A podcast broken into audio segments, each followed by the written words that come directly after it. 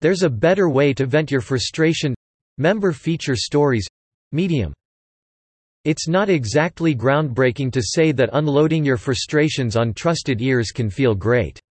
As anyone who's ever railed about their crappy day at happy hour can attest, venting about a problem can sometimes be a solution in itself, leaving you calmer and more clear-eyed about the situation at hand.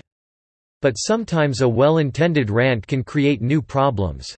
When you vent to someone, you're using a third person, a spouse, friend, family member, or coworker, to help alleviate the anxiety generated by someone else, explains therapist Kathleen Smith, author of a forthcoming book on anxiety and relationships. Getting irritated at your sister and then complaining to your parent about it is one example. Texting your spouse when your boss is being demanding is another. In moderation, this dynamic can be helpful, and treating someone as your confidant can even strengthen the relationship.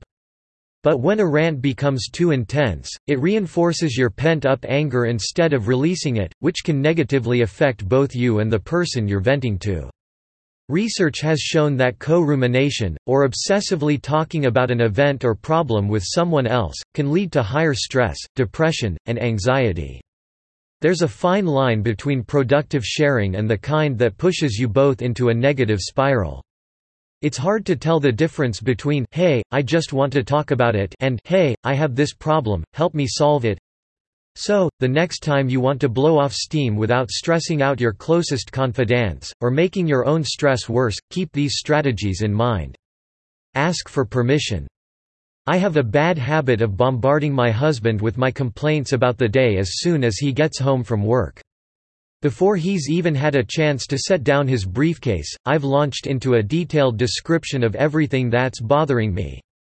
That's not a great strategy, according to Summer Brown, a licensed marriage and family therapist, and can leave the listener feeling overwhelmed. Instead of jumping right in, she says, I should first make sure my husband is in a good place to talk and is ready to hear my thoughts. A lot of times, people don't ask, Brown says. We have to ask permission for things, and people forget the asking permission part. Brown recommends feeling out the other person first, hey, is this a good time?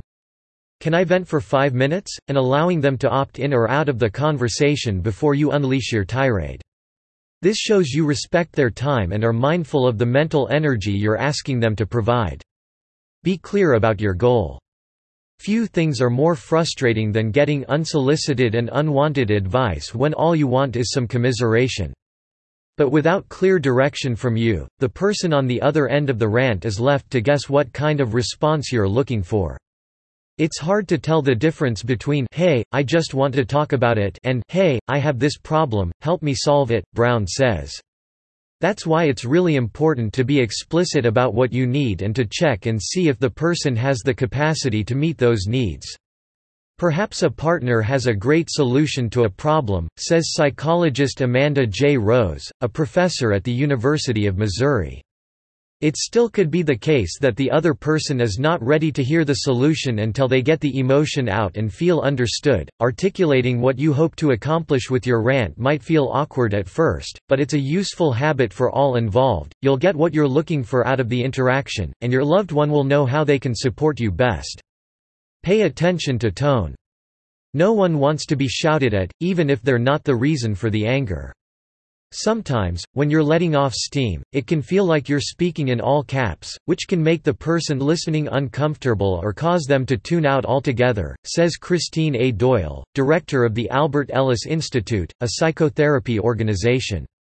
Doyle suggests providing your loved one with a phrase to gently signal if your pitch is becoming an issue. Use a code word like you're getting heated to signal it's a good idea to take a time out, calm yourself down, and come back to the conversation. She also recommends working on breathing exercises and writing down the points you want to get across so you can remain focused as you get your concerns off your chest. Doyle also recommends asking for feedback after a venting session. Go over what the experience was like for your partner and what you could do differently in the future to make sure you both feel like it was time well spent. Are there tweaks you can make to your approach? Maybe it would help if you were both sitting down rather than standing, for example, or if you changed into comfortable clothing before settling in to listen. Everyone's needs are different. Have a time limit. Rose cautions against spending long periods talking about one problem. The time a person spends on an extended rant, she says, is time taken away from other activities that could be distracting and make them feel better.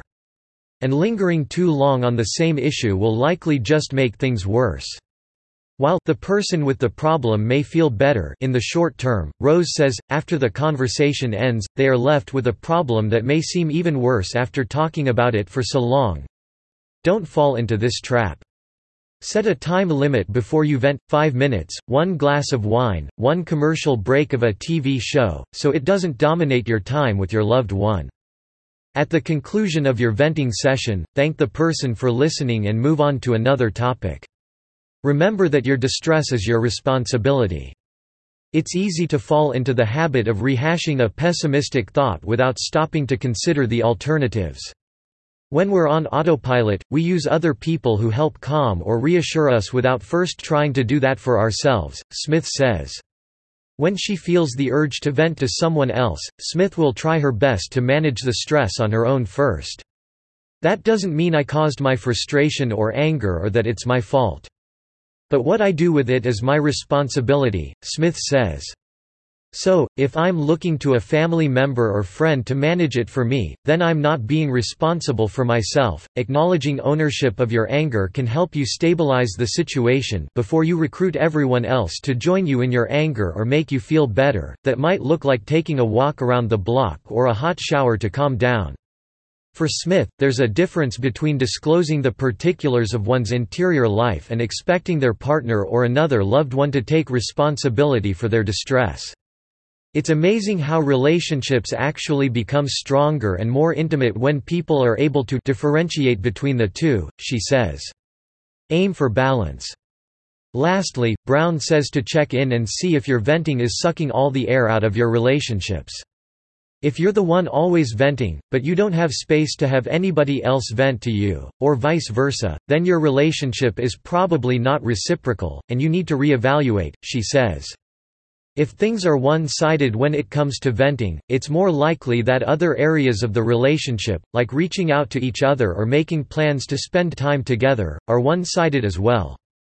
If that's the case, make an effort to get the relationship back on more equal footing. Venting to someone else is one of the perks of being close, but to really reap the rewards of your relationship, make sure you're being thoughtful and respectful of the other person even as you complain.